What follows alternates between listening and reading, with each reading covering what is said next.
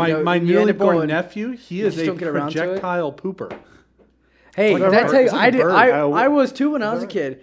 Yeah, it was messed up. My dad told me the story Like- about how like it project it went across, bounced off the lampshade, and hit my mom.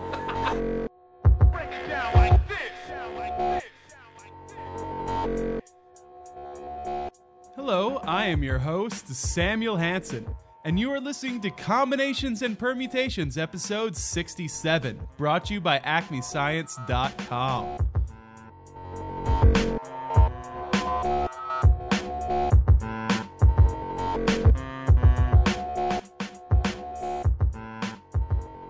On today's episode, we talk about small worlds, power laws, forbidden triads, the strength of weak ties, and even why your friends have more friends than you do. Here we go.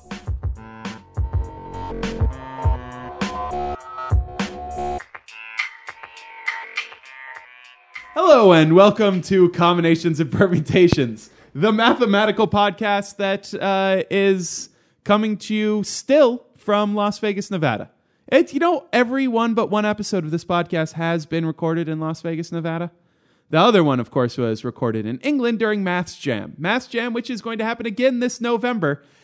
And uh, you guys should probably go to mathsjam.com if you're at all interested in it. It's going to be a lot of fun, and I'm going to try my best to end up there again. But that's not what we, are here to talk about. We're here after a rather long hiatus that involved me traveling and then getting sick. Uh, and we're back with uh, Mr. Cody Palmer, Hello. Mr. Brandon Metz, Maths is just stupid. and Mr. Juan Mariscal. Welcome all. Okay. My gosh, we have to do something about him. Well, you're the one who invited him today. I didn't We need- even we- send him a text 'cause message. he hasn't I recorded invited in forever, Breckling so I- over to him.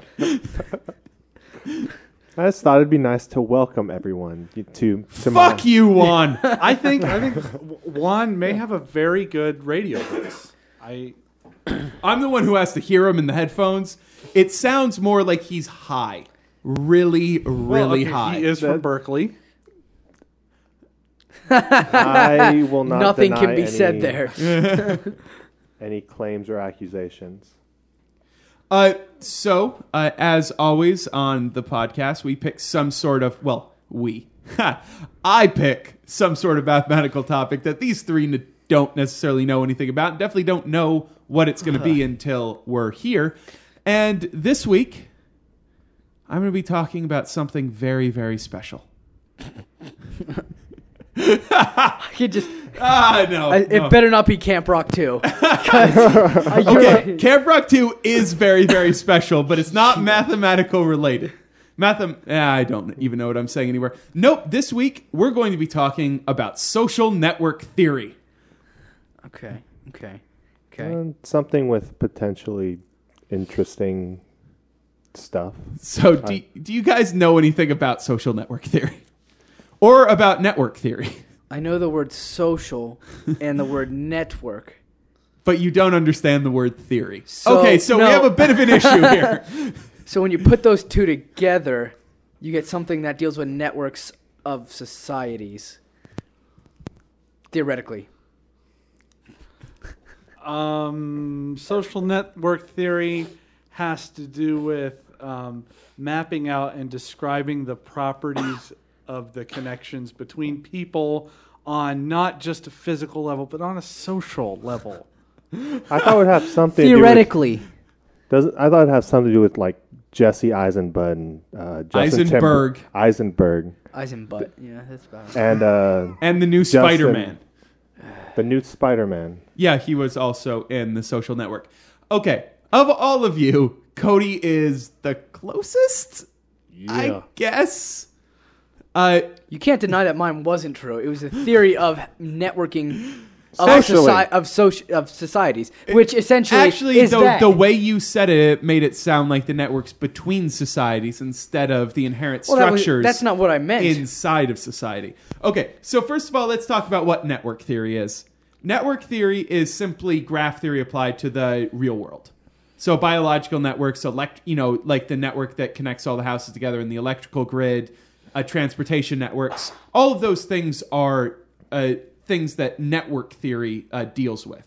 And this is, uh, of course, something that graph theory can help study with, you know, min max flow stuff, well as identifying uh, sinks and paths. One thing, uh, one interesting network theory thing that I once read about was a study of a mall and they actually did the flow of people through the mall trying to figure out how much they should charge for certain uh, locations within the mall by identifying the most highly trafficked uh, in and out spots because that means more people would be walking by them Those crafty bastards. well of course but i mean that makes sense right well, it no, sounds- that's what I'm saying. It's crafty. It sounds like it should be kind of variable depending. You know, you put a Starbucks in in a place that there isn't much traffic, and then all of a sudden that place has more traffic. So oh no no of definitely course of course they would study that too but there's certain areas where people are just more likely to enter and more likely to exit and so therefore the stores by those locations should have a higher cost because they're just going to naturally get more foot traffic past them and so, I mean, that that's one thing that you know you can use to study network theory. Now, social network theory is going to be study of individuals, groups, uh, and uh, you'd study the groups as if they were individuals, and then the interconnections between them. Uh, you can use this, you know, in coworker networks, interdependence uh, in within society, uh, and it- it's it's mostly about how these structures underlie how our lives work and how you know the world that we live in functions. Uh, uh, one one thing that you can uh, and one thing that's super important about this is that you can now study society. You can study sociological factors and things like that without dealing with individuals, without ever having to see anyone, and that takes out the hardest part of any social science, which is bias as soon as you can start dealing with so, uh, social networks and societies uh, without the bias of having to actually view them, when you can just see them as networks, you can uh, be able to better understand how these things work. The miracle of dehumanization. You're, n- you're not dehumanizing. We're, we're understand that all of these are humans. We're uh, de-individualizing. We're recognizing that they are individuals, but we're not recognizing that you have a beard. And Juan sounds like a druggie, and Brandon's goatee makes me really want to punch him in the face all the time. So- Whatever. You're the only one here who can't grow anything on their Oh, face. I, I, I, have, I have no problem admitting that I wish I could grow facial hair. the men will be on this side. I would be. I would much rather have either Juan or Cody's than yours. I would rather not be able to grow facial hair than grow. You that. know why I keep this. I'm pretty sure it's just to piss me off at this point. I, I don't even think you like it. I think you look in the mirror and be like, "Wow, I look like a creepy douchebag from 1998." But it annoys Sam. Hey, hey. Which if, is if it works, if it ain't broke, don't fix it. Okay, uh, so social network theory is a rather new discipline. Uh, and oddly enough, I am not actually taking any of this material from Wikipedia today. This is all Makes coming. sense. This is all coming from a presentation that I once did with Peter Rowlett in England that I wrote. Okay, so social network theory is rather new, like 1950s kind of new. Okay, okay. Uh, and it was, uh, I mean, admittedly, people studied it as far back as, uh, you know, the early 1900s, but it really didn't start becoming a thing that people were starting to publish papers on until Stanley Milgram. That name ring a bell for anyone? Milgram sounds. Stanley. Uh, I know a few friends named Stanley. It does sound familiar. It reminds me of cereal. It does kind of remind you when of he cereal. said Stanley yeah. Milgram, maybe because General Mills Yeah. makes cereal. Is that the Milgram experiment? No. What's that? does that? that have anything That- to do with cereal? Somehow that does sound Oh, familiar, oh, trust but- me, Brandon. You know about the Milgram experiment. Uh, so you get you put two people in a room. Oh, One of them is supposedly knows some information about a crime. The other one is tasked with administering an electric yes, shock I do know this one. Yeah. to that person if they won't answer the question. And then you have the person studying, doing the study, who is Egging asking the questions and then demanding that they get shocked and also demanding that the uh, Voltage individual uh, raised the voltage. Every time they don't, they refuse to answer. They raise the voltage, and it, what it does is it takes them by. They were the, what they saw was that with an authority figure there, they would people would just keep turning it up even past the point of oh, that would kill Death, normal humans. yes. Yeah, they would keep turning it up just because They, they, they were didn't told. need to know anything about a crime, right? It was just random, it was an actor. random stuff. Yeah, it was yeah. just Well- they would ask them questions if they got no, it no, wrong. but they were supposedly like They were suppo- for yeah, the supposedly. story that these people were going in with, and, and it was supposed to be a fake crime. Like Yeah. you knew that the other person was just a member of the study. Yeah, I mm-hmm. mean you were not. You was not someone, but the whole idea of the study was that that's what's happening. And yeah, they would raise it past death voltage, and thankfully there was just actors sitting in the electric chair and no actual current being used. So that is what Stanley Milgram is most known And for. I knew the- it. I knew it was Yeah. familiar for some reason. the Mil- the Milgram experiment. So he's a social psychologist from Harvard, Yale, and City University of New York. Uh, but he also did something that is known as Milgram's small world experiment. Ah, yes. This is another one that at least Brandon knows about. Uh, Brandon, do you, do you remember anything specific about that experiment? The small world effect isn't that the same thing as you can match any person?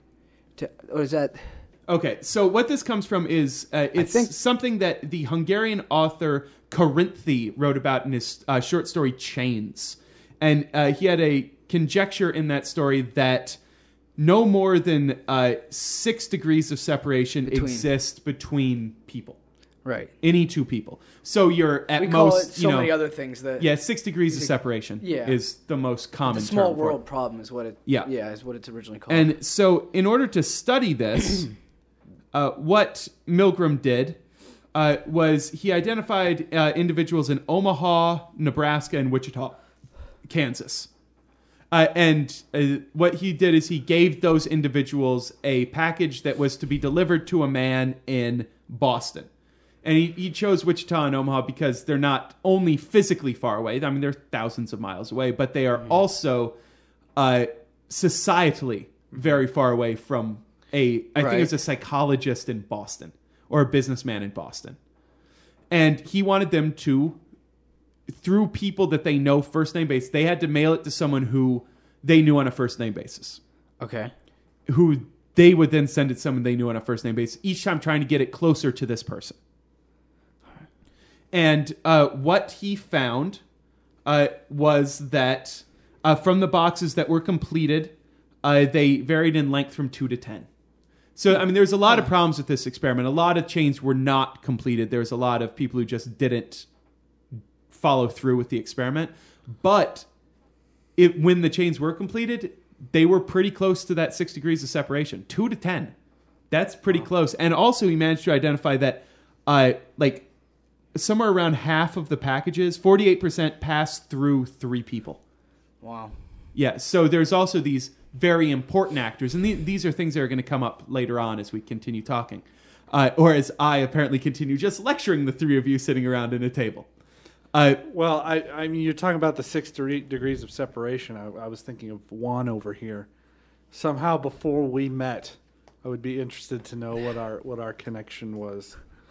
Um, So th- th- that'd be interesting to do with yeah. and, with and then I think people. uh, an interesting specific example of this was today. I found out that uh, a girl that my brother is friends with is the nanny um, or the babysitter to a couple who was friends with my brother-in-law before we ever met him.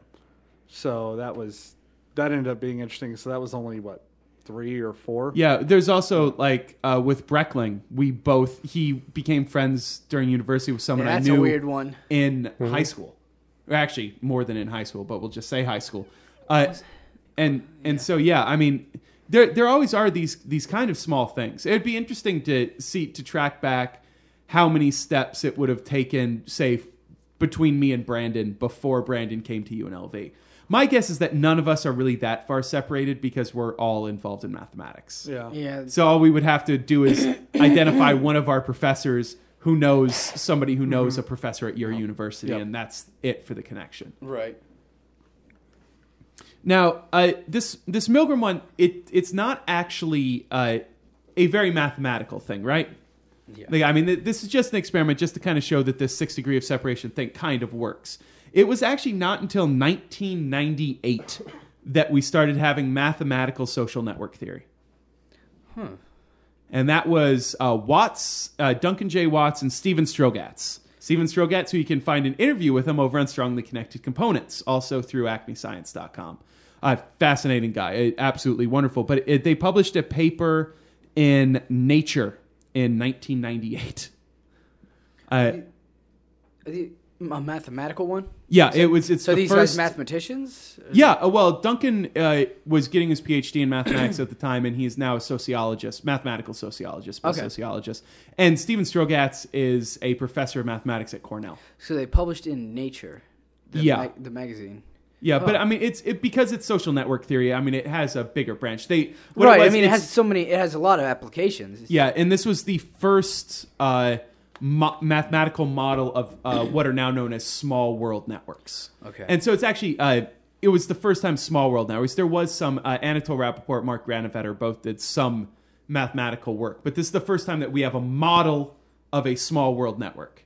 Uh, and so the difference between uh, a regular network and a small world network is uh, think of uh, a cycle graph. You guys know what a cycle graph is, right? You just have, uh, you know, say 16 nodes, and node 1 is connected to 16 and 2, node 2 is connected to 1 and 3, and so on. So it just goes around in a circle.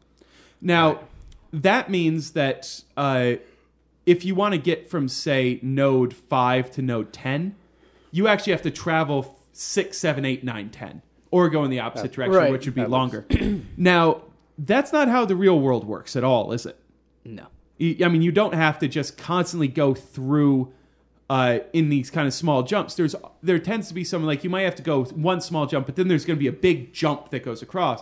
That's kind of what's known as bridging uh, connections. And so this was a model that took. Uh, they didn't take a cycle; they took a lattice graph, but then deleted and replaced edges with things uh, with a certain probability, and that would create these bridges. So uh, what would happen is uh, there's a couple of things. One's called the clustering coefficient. This is how interconnected a network is. If you say I have a complete graph, It's a pretty cool coefficient name. yeah, if you have a say a complete graph where everything is connected to everything else, it has a clustering Uh-huh. coefficient of one. Okay. If you have a graph that has no connections at all, what's the clustering coefficient? Zero. Yeah. Okay, so it- it's between zero and one. Yeah. So uh, then the graphs they were starting with had a uh, it pretty high clustering coefficient. So with the small world networks, the clustering coefficient goes down, but average path length goes up, or no, also goes down. So, this is it, like it's it's less clustered, but the a distance between nodes is a much shorter. Okay. Now, I, mean, if you want, if you want to know more about the actual model, read the paper. It's uh, available now, I think, for free to pretty much anyone, and it's only like four pages long. Super understandable, about four pages long. Read the paper; it, it's it's actually very interesting. Uh, and so then they decide to see if this actually matched real world networks. So I mean, they have a model, but does it work? And it turns out it does. I mean, it's it turned out to be uh, pretty good for things like, say, uh, collaboration networks. So, I mean, it, you guys know what a collaboration network is, right? Network of collaborators. Can you give a better definition than that? Um, a network of people who work together And how are the how are the people connected? by doing work together. Yes. So it's a it's a network of nodes that have connections if they have directly collaborated on some project. Say like the mathematical uh, mathematical collaborators network uh, centered around Erdos. That turned out to to match a lot of the small world network things, but it did fail uh, to match a couple of things. And this this is when uh, in uh, a, a few years after that, so in the early 2000s, uh, a couple of people named Réka Albert and Albert Barabasi come in. Uh, and they introduced the idea of something called a hub. Do any of you have any guess of what a hub in network theory would be? It's a giant thing that everybody has some kind of connection to. A lot of like I don't know. It makes it seem like the like the center of a wheel. Everything connects to it. Yeah, it, it's it's very similar to that. That's Essentially, that's exactly what a hub yeah. usually is. It's everything connects to it. Yeah, and so can you, do you think that something like that would occur in the real world? in network. I could s- I could see that. Yeah, like Mm-hmm. maybe maybe not. e- Uh, well, for everyone in the world. Like, No, no, no, but no. like within certain Yeah, in no. certain Think, cultures. think like, about like your personal social network. I, I was thinking Tom from MySpace. that is he would be a hub. Yeah, but he's he's he's a hub with very thin connections. but no, I mean, think about your friends. Don't you have that one friend who knows everyone? Yeah, makes sense. Yeah. Yeah. And uh, the Watt Strogatz model did not create these. They just showed up. Yeah. It's kind uh, of cool. No, no, no. They did. They would not show up in the model Oh, at all. Oh, they wouldn't show up in the model. So that was the Oh. one thing that their model failed to do for uh, real world. It was uh, based on probability that What- no edges would just show up randomly, or not randomly, but based on some probability. Yeah. So so, So- so before so with the with the Watt Strogatz model, you had a certain amount of total connections. Okay. And when you reconnected the graph, uh, running it through the probability thing, you if you uh, when you deleted a connection, you added exactly one connection. So if you had 16 connections after you after a step, you still have 16 connections. Okay. So that was a problem that you're not getting new connections really. I, I have a qu- just a quick question. What, Yeah. What makes it a hub? How many how many links are It- it's just it like there's no I mean, there's no have, like, given number, Four but people know the same person, but like yeah, well say say the four of us constitute a social network. okay. then it's probably one person's connected to all three. That would probably be help. But I mean, it's just when you look at a graph here. Let me let me bring up a a graph on my computer so that I can at least. I mean, I understand like a hub should have many, many, Show it to many. you. But like, when does it become a hub, and when does it I, when does I, it I cease think, being a hub? uh, I mean, if you look at this graph, uh, I'm showing them the mathematical collaborators graph, which I will put up it's very pretty clear. on, on the on the uh, blog. It you look at say Erdos in the middle, Right. and you know that he's a hub. Right. Uh, and I think that Barabasi and Albert uh, defined it more mathematically. I don't remember what it is off the top of my head. It's been a while since I read their book. I wonder if it's a proportion Yeah, it- based on a just a percentage based term. on the size of the actual I I, I imagine that that's space. That that, that, would seem probably reasonable. what it is. Yeah. Probably a proportion. If a certain number of the like a percentage, certain percent all connect to this, then it would be a hub. Yeah, It seems based on the okay. Yeah. That makes more sense. Yeah. yeah, and, and that's I mean, and it makes sense because we all do know those people. And if you look at say the networks of the electric grid, you still have the main part that connects to everything else. Yeah. So these hubs are out there in networks. It's it's a very common feature of a network. How could they have missed something so obvious? I don't I don't necessarily think that it's they missed something obvious. It's that they were trying to model a very specific thing. Oh, okay. They were trying to model the small world bridging. Oh, yeah. So what what allows for that bridging? What allows for the six degrees of separation? those hubs. Yep. So Uh, like except a that, that was of hubs. Yeah, that was before hubs. Yeah. So as as I was saying about when with that model, if you have 16 connections in the beginning, after you run the graph through the model, you still have 16 connections. With uh, the uh, Barabasi Albert model, on the other hand, you actually start with two nodes that are connected, and then at each step you add a node, and you have a certain probability that that node will connect to one of the other ones, and any of the nodes that there also have a probability that they'll connect to a node that it's not even connected to yet. And the more the more a node is connected already, the higher the probability that it's going to connect to another node, That makes sense. which then causes the hub nature. So if you already have five connections, you're more likely to pick up a sixth than something that has one is going to pick up a two. And that's exactly it. If you have a ton of friends, if you know a lot of people, You're gonna pick up more connections. you're going to meet more people because they know a lot of other people right. and and so that's that's kind of what the modeling came down to and it turned out that the uh, dis- if you look at the distribution of uh, if you look at the distribution of connections so you know the it turned out that it follows something called the power law distribution do you guys you guys know what a power law distribution is Power law. Come on guys It's it. It's one of those things that just. It sounds like the the more people you know, then they get to know more people. They get to know more people. It sounds like you're kind of exponentiating this into. Uh, like to some to kind a of point, power. except it's actually a uh, it's in the square roots of exponential, or it's in the roots of exponentiation.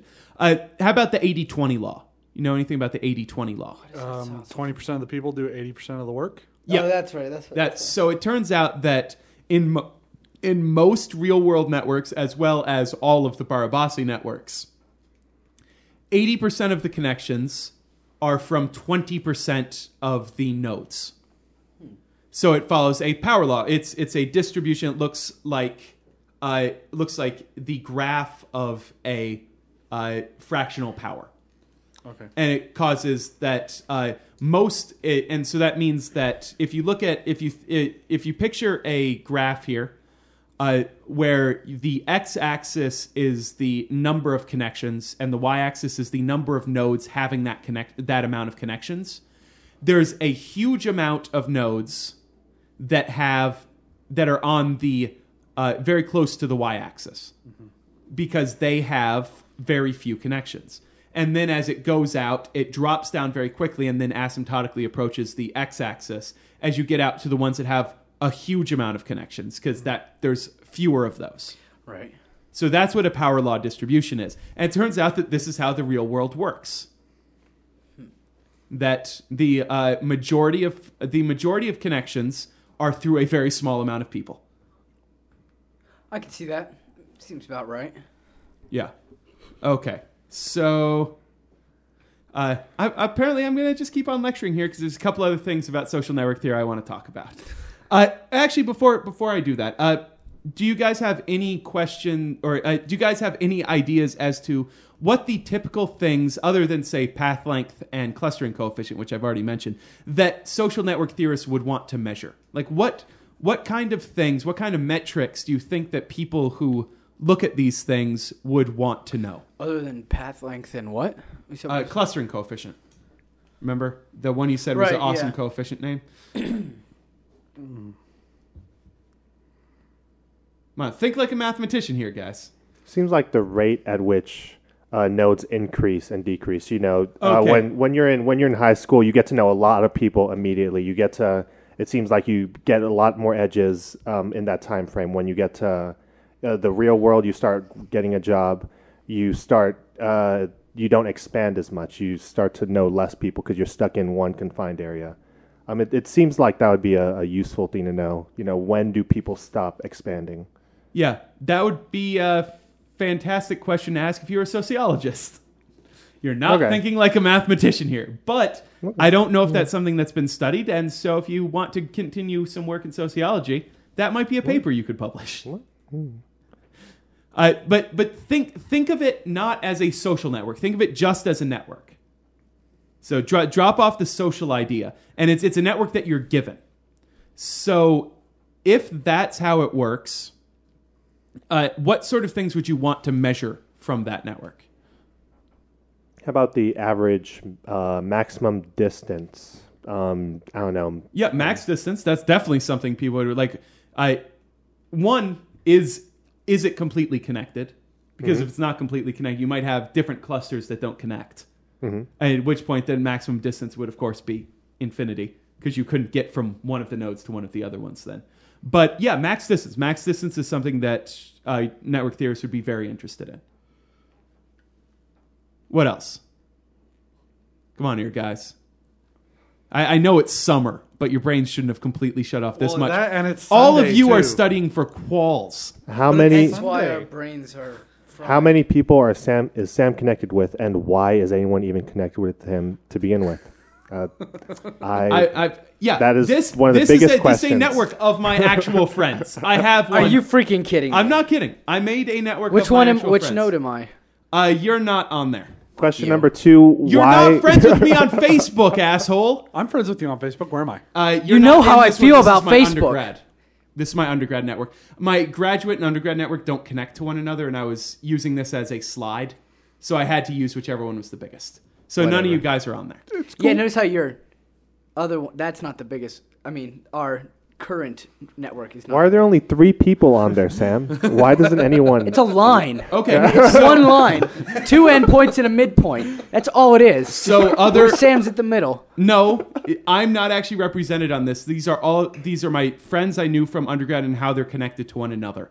Okay, so other things that I say I measured when I did this, I looked at the uh, which node had the highest degree. So which node was which node was the hub essentially, right? highest degree would be. uh, and also average degree. So how many people are connected to each other? So I You know. assume you, you take yourself out and then just measure. Look, look at the see- connection. Yeah, yeah. because clearly I would be Yes. the hub of the graph otherwise, uh, because I'm connected to every single person. But yeah, like there's uh, 83 nodes here. There, one of the nodes is connected to 30 of them That's interesting. out uh or okay. out of 83. Okay. Yeah, and Okay. clustering coefficient was one other thing. But those those are the typical metrics that say people look like or look at when they look at things like these. And there's a wonderful program called Gephi, which is what I used to make that, and also uh, the thing that allowed me to you know quickly get all those metrics without having to calculate them by hand, It's pretty cool. which would be awful. okay, uh, so do you guys know anything about forbidden triads? They're gangs in China. No, I think you're thinking of the Forbidden Kingdom and triads, different things. Yeah. I- I'm sure you can make some musical joke, but I guess you'd have to be a music geek to, to get it You know, anyway. is is no one going to make the clear joke about this? Come on, Brandon, you know you want to. The forbidden gonads? Do you know what a triad is? It's Do you know what a, group triad of is when you're talking about, say, uh, people who are naked? I think you're thinking of the Eiffel Tower. That is a triad, like the most literal way. Yeah, I was really expecting someone to make the sex joke about the forbidden triad. Uh, oh. Oh, For, for me, oh! tri- tri- Trinity is more of a word that I'm familiar with versus triad. I don't think of Trinity in the sexual way Me unless neither. I'm thinking of Joe Bluth. no idea who that oh, is. Oh, oh, I just said the Holy Joe Trinity. Bluth? Really? You want to? Really? Arrested Development. I don't. You like who's that? You like I don't know who that. Wait, I should. Okay, okay. Oh, Job Bluth, right? That's what you said. Yeah, you're not convincing me. You know this now. Oh, Job. I thought- Bluth. I he thought know you he knows Arrested Development, but See, I don't here- know no, why. here's the thing. I thought you said Joe Holy Bluth, Trinity? and I was thinking, is he some relation to Don Bluth? I thought I thought she meant a sex position. no, no, she she meant the Trinity. okay, okay. So forbidden triads. So, uh, okay. So if you have three people, A, B, and C, and uh, A and B and A and C are strongly connected. So we're talking about two different types of connection. Now, Are this they is- strongly connected components? no, they're not strongly connected components. Why are you plugging my stuff? You always yell at me when I plug my stuff. Because I wasn't plugging. I was just being. He was you saying know, how it's forbidden and Yeah. it shouldn't. I, I don't know. it was forbidden for me Yeah. to say it. Apparently, we're talking about triads here, and I was just talking Okay, about co- components. So each node is a no, no, component okay, of the graph. So we'll say that there's three things that can happen between people. They can be not connected, they can be weakly connected, or they can be strongly connected. components. So me and you, uh, me and all of you would be strongly connected. We we see each other pretty often. We're But Facebook friends are weakly connected. wow. Well, Sam, that's a very nice thing to say. Thank But say me and uh, say a person person I've only ever met on Facebook who knows me through some of this math stuff. You know, who, who friended me or followed me on Twitter or something like that. That that would be a weak connection. Or you know, say someone who I know who I see at the gym every once in a while, but you know we're just kind of on like waving, but we'll you know exchange pleasantries. It'd be a weak connection, uh, and then you know no connection. That's clear. It's someone you don't know. Uh, so now a forbidden triad states if you have A and B being strongly connected and A and C being strongly connected, then B and C must be at least weakly connected. So the forbidden triad would be A and B, A and C strongly connected, and B and C not connected. See, now I'm searching for contradiction here. Where Okay, Oh, yeah, no, no, well- no. There's gotta no, be this two is, people This work- Of is course. yeah, no, but this is an assumption to work Okay. from. Uh, and so, and this that, that was work done by, uh, or that was something done by Anatol Rapoport. And of course, there are places where that's not true, but yeah, clearly in there's got to be a contradiction. but in general, that is a pretty true statement. Yeah, they at say, least yeah. know each other. Or no, whoa, whoa. each Well, other. here, here, you want you want to know you want to know an, an example where that's not true. Husband and wife, husband and mistress. True. Well, Until and it blows up. any of you two's friends at back at home. Yeah. So Well- and me. Yeah, okay. Yeah, because I was going to say Cody and Brandon on the other hand. Yeah. Right. Uh, so, and, and through this, uh, a person from uh, Johns Hopkins, uh, Professor of sociology, Mark Granovetter, uh, did a study called "The Strength of Weak Ties." So it's based off of the existence of these forbidden or of these forbidden triads, and what these forbidden triads cause in social networks is clustering. This means that in general, if you're strongly connected with a bunch of people, they're at least going to be weakly connected, so they're all clustered together. Right. What this means is that all, uh, and if you assume that uh, information flows well along strong connections, this means that you know most of what your friends know. Right? Like that makes sense. You talk to your friends regularly, so most of the information about the world that you know, your friends have a pretty good inkling of what it is. Right. And so what Mark Granovetter looked at was ha- where people found jobs. So he interviewed or he gave a survey to a lot of people and asked where they had found their jobs. Now, most people found their jobs from people that they knew.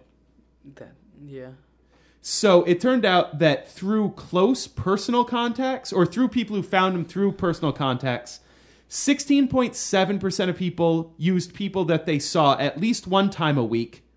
55.6 used people that they saw more than once a year but less than twice a week. And 27.8 once a year or less.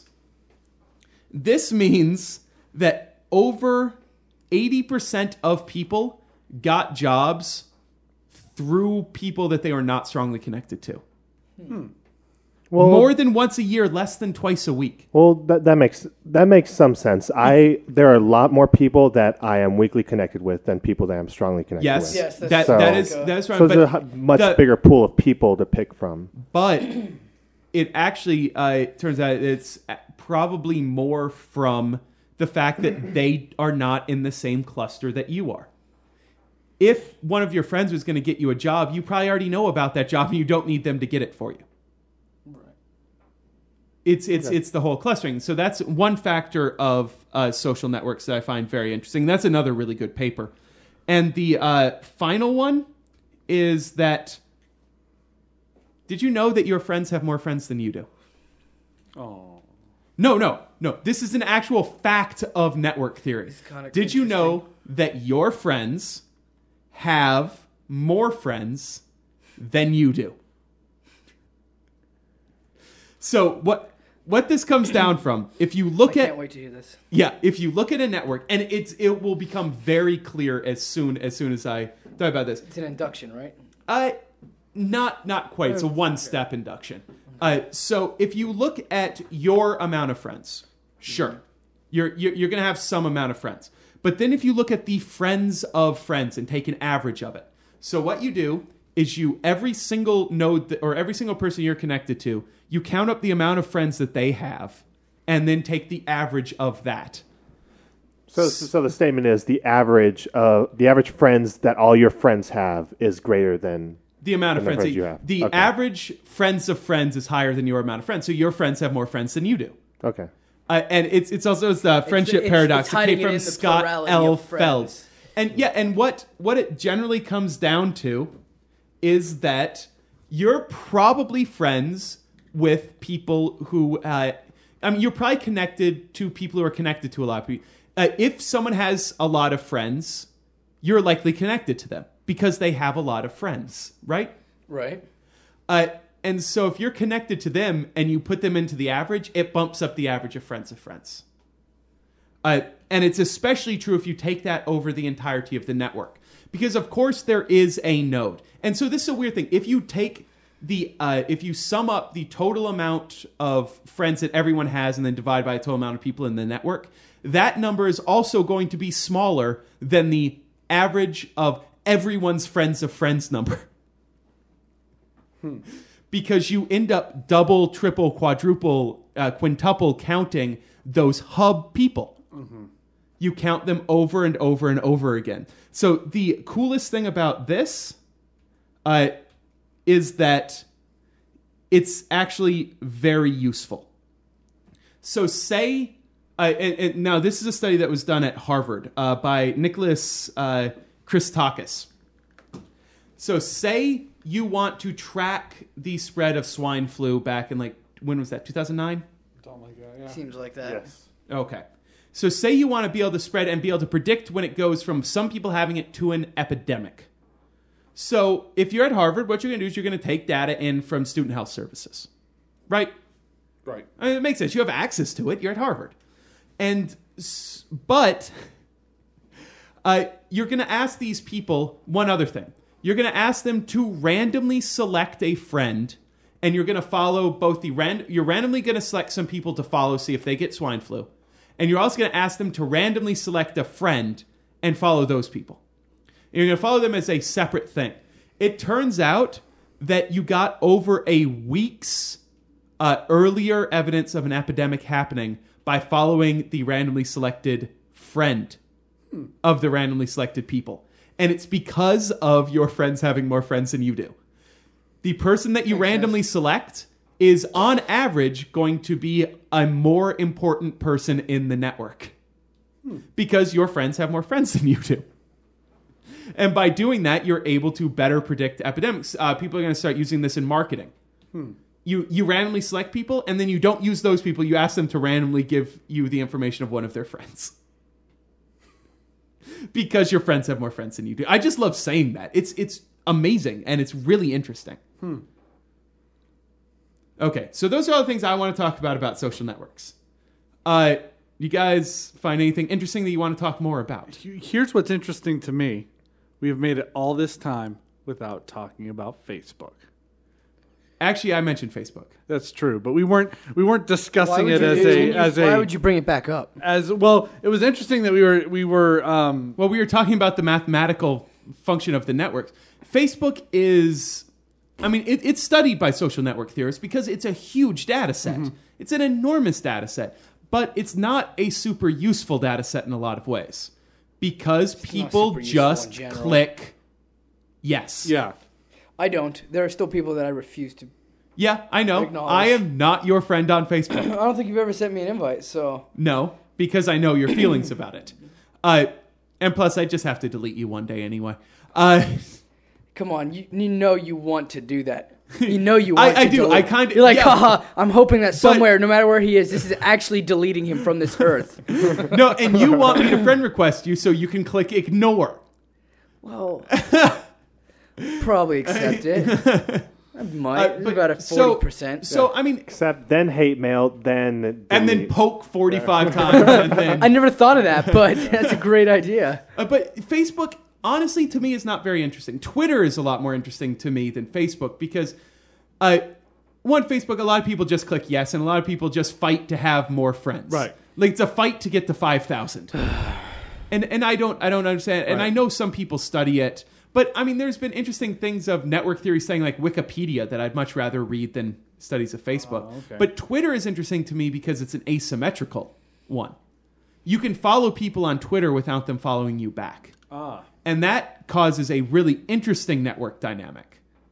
Uh, in that you have these people who are who uh, who spread out to millions of people, but they only have the input of a small amount.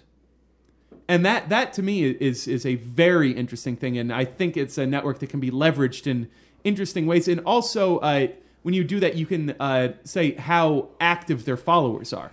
You have people like say Lady Gaga who has like seven million followers, but the people who follow her are not active followers. Versus someone like say a John Hodgman, who I think is in the hundreds of thousands. He's in the tens of thousands or hundreds of thousands, but he has a very active followership.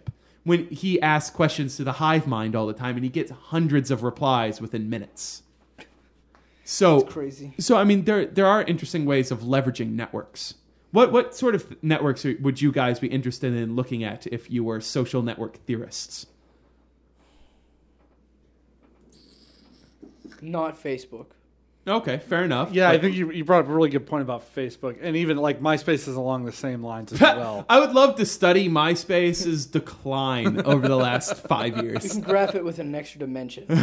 Time. Yeah. Whoop. Actually, no. It was, And s- a fifth dimension uh, except, except you can't include the music part, which is still a, an actually very useful and active area of MySpace. I did not know that. Well, it's because Facebook doesn't have a music group thing. and Yeah. a lot of bands actively use their MySpace thing for music. that's probably the only really interesting thing about MySpace, the music yeah. that you could embed. Okay. So what what networks? They don't have to be social networks. Just what networks would you be interested in studying? Like what tickles your fancy? I like thinking about What ele- tickles your taint? I'm not going to say anything. Now. No, uh, interesting, interestingly enough, I was going to say uh, the we were talking a little bit about electrical networks, and that was um, that would be interesting to me. And then you mentioned it tickling the taint. Electricity would. I do not want electricity anywhere Well, near my thing No, in a small, in a small, um, small voltage, small amperage, small wattage, electricity can be kind of titillating. First thing I think of is neural networks. Neural networks, It- okay. well, that becomes. I mean, oh, obviously that's interest to me when I was, you know, I studied neuroscience when I was as my minor, and that was really cool stuff to me. So just studying the brain and the neuro in the nervous system in general is studying, you know, a neural network, and that's the whole thing about it. I mean, it's an example. That's a network. Yeah. for it. that's one Man, that would be interests me a. more. I, I think I've seen a couple of examples of mapping that as a network, and those things are ugly. Well, yeah, you talk about trillions, trillions of connections. And, I think I think Quadrillions. another sort of network that's of interest to all of us are the transportation networks. Oh, I love the tra- I love the interstate system. You've seen my wonderful Uh-huh. interstate system map that's in the office. Yes, we have seen them. So- Well, are you, You not and your interested in- maps, are you not interested in transportation systems, Brandon? kind of. Well, I drive him most places. so- Mm, you- Or you say you're going to and just don't ever wake that up. that does happen too. like five out of seven days. Yeah, pretty much. Juan, do you have any interest in networks? Um, I- I, I do think s- that social networks are i- incredibly interesting. Um, I I guess I would try and confine it into different uh, different regions, maybe based on some more relevant to us, like uh, a math network and maybe a, an English me- network, and see like how how our nodes expand differently because I don't Yeah, know, maybe we're more awkward or Yeah, I would. I Different would, categories of network. I would love Yeah. to view the because the math collaboration network's actually really well mapped by MathSciNet and the uh, Erdős Number Project.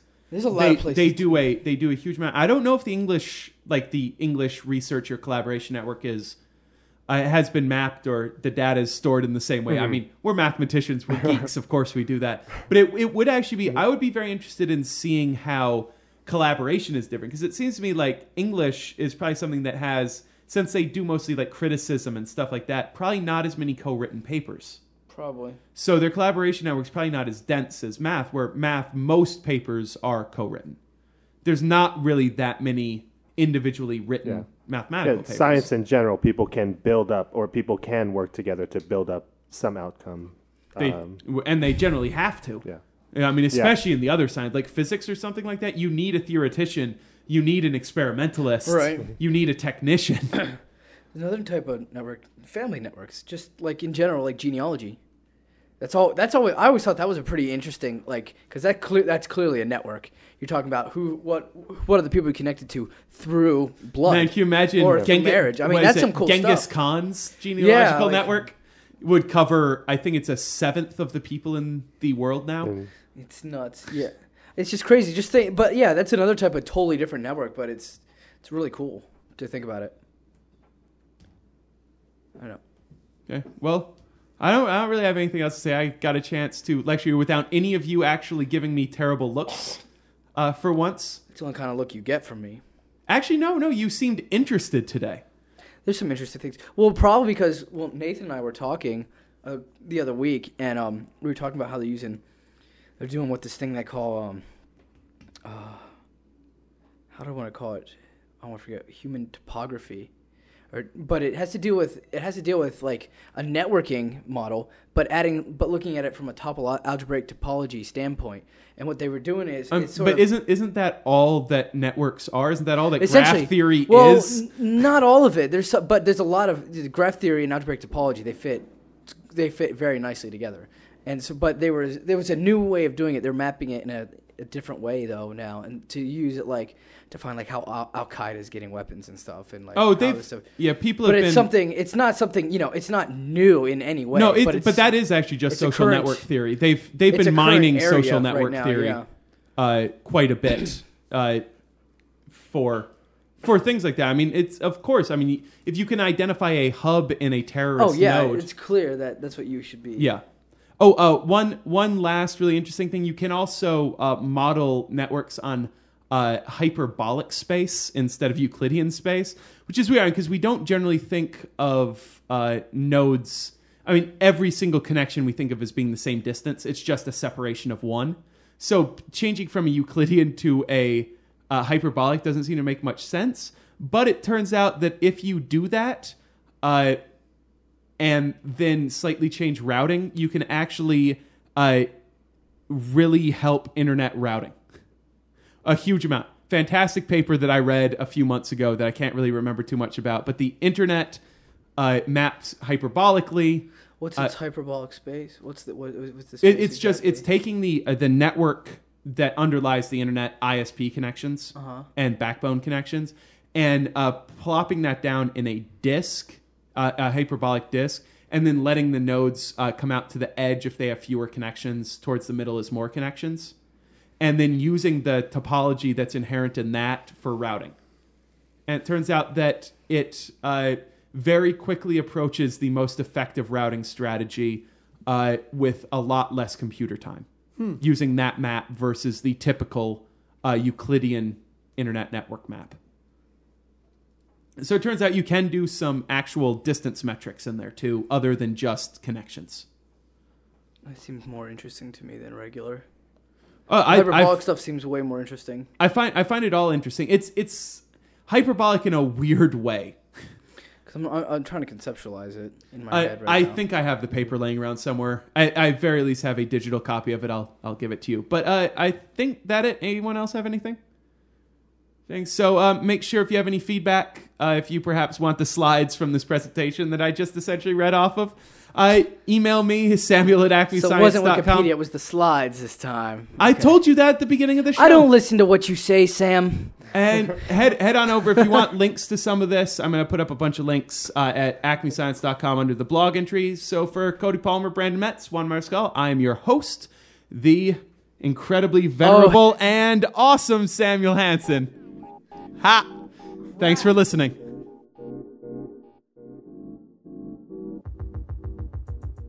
And that is all the time we have for this episode of Combinations and Permutations. If you have any feedback or perhaps you want to suggest a topic, really, pretty please suggest a topic. I am running out of ideas here, people. Send me an email, samuel at acmescience.com. Also, head on over to acmescience.com to check out the blog post for this episode where you'll find a bunch of links to all the cool stuff that we talked about today.